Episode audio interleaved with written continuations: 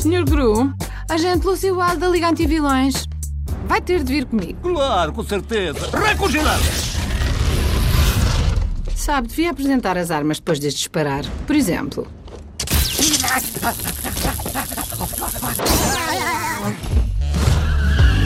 Estão a ouvir sons do filme Gru Mal Disposto 2. Foram feitos três, não é, João? Sim, recomendo estes três filmes porque nestes dias de quarentena temos necessidade de nos divertir. O meu favorito é o segundo. No primeiro, o Gru decide roubar a Lua. No segundo, é recrutado pela Liga Antivilões, a LAV, para impedir que a substância PX41 seja comercializada. Esta substância transforma qualquer ser vivo numa máquina destruidora imortal. No terceiro filme, o Gru continua a trabalhar para a LAV em busca do vilão Balthazar Rex, que pretende roubar um enorme diamante para pôr em prática o seu plano maléfico. Ai, tu sempre piques! Para além de cenas divertidas, estes filmes, que podem ser encontrados no Netflix, têm ainda música muito bem disposta, João. As bandas sonoras têm muitos artistas conhecidos como Michael Jackson ou Madonna e canções como este clássico do final dos anos 70.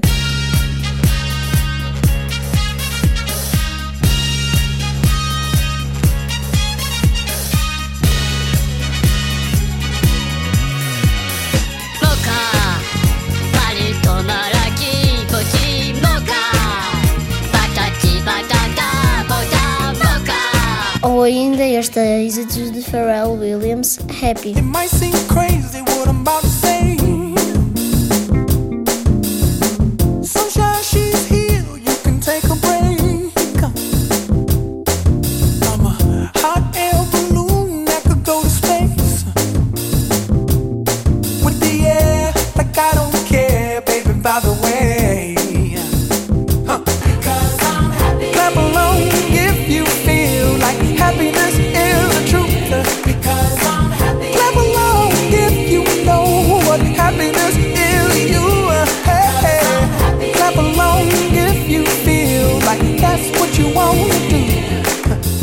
É uma canção positiva, sem dúvida, João. Positiva é também a participação dos nossos ouvintes. Capto a ti apresentar a de hoje. Chama-se Leonor, tem 10 anos, ouve-nos do Porto e sugere uma canção.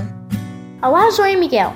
Gosto muito do vosso programa e queria pedir-vos para passarem uma música que quero dedicar à minha família, aos meus melhores amigos, os meus primos, Carolina e Francisco, e aos meus inesquecíveis amigos do Jardim de Escola João Deus do Porto. A música chama-se És do Mundo e é de João Pedro Paes, para que todos saibam que não estamos sozinhos no mundo e temos um futuro cheio de sonhos à nossa espera. Um beijinho para todos, da Leonor. Pode alguém saber ao certo qual o tamanho do deserto e quando acaba o mar? A importância de um minuto, do orgulho do estatuto. Respiramos o mesmo ar.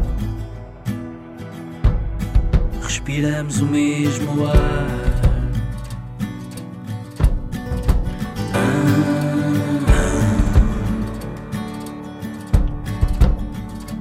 A mão que te agarra forte vem com uma força a galope. Sente o chão que vais pisar. As pedras unem os caminhos. Nunca estiveste sozinho. Tens alguém para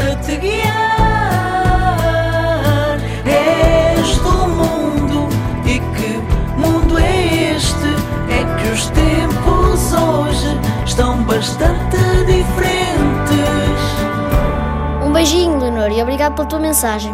Façam como a Leonor, mandem as vossas propostas, uma mensagem áudio até um minuto. Podem mandar por mail ou mensagem. O mail é o do 8 ao 80 arroba outlook.pt, tudo junto em letra pequena e algarismos. Se pesquisarem com os passos por do 8 ao 80 no Facebook, no Twitter ou no Instagram, encontram as nossas contas e podem mandar a mensagem através de uma destas redes sociais. E se gostam do programa, partilhem com os vossos amigos e não se esqueçam de subscrever o podcast. Onde, João? Na RTP Play, iTunes, Spotify, entre outras plataformas de podcasts.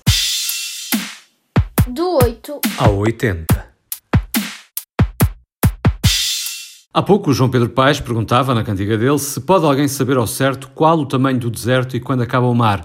Essa questão lembrou-me um belíssimo livro que li há uns anos e que deu origem a um filme de Bernardo Bertolucci, The Sheltering Sky.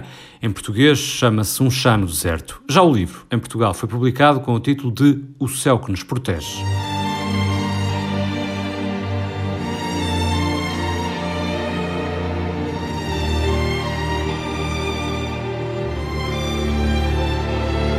É um magnífico romance do escritor norte-americano Paul Bowles nascido no início do século XX em Nova York, foi por Tanger que se apaixonou e onde se fixou. Publicado em 1954 e em grande parte no deserto, onde a ação se desenrola, centra-se em duas personagens, Kit e Port. Ambos percorrem o Sara em permanente risco e traição até o momento em que alcançam a loucura ou a morte. A escrita de Bowles reflete o absurdo do mundo moderno. A crueza e a corrupção surge a par da inocência de quem não compreende nem julga. Terminamos este episódio com uma pequena passagem da obra ao som de Ruiki Sakamoto.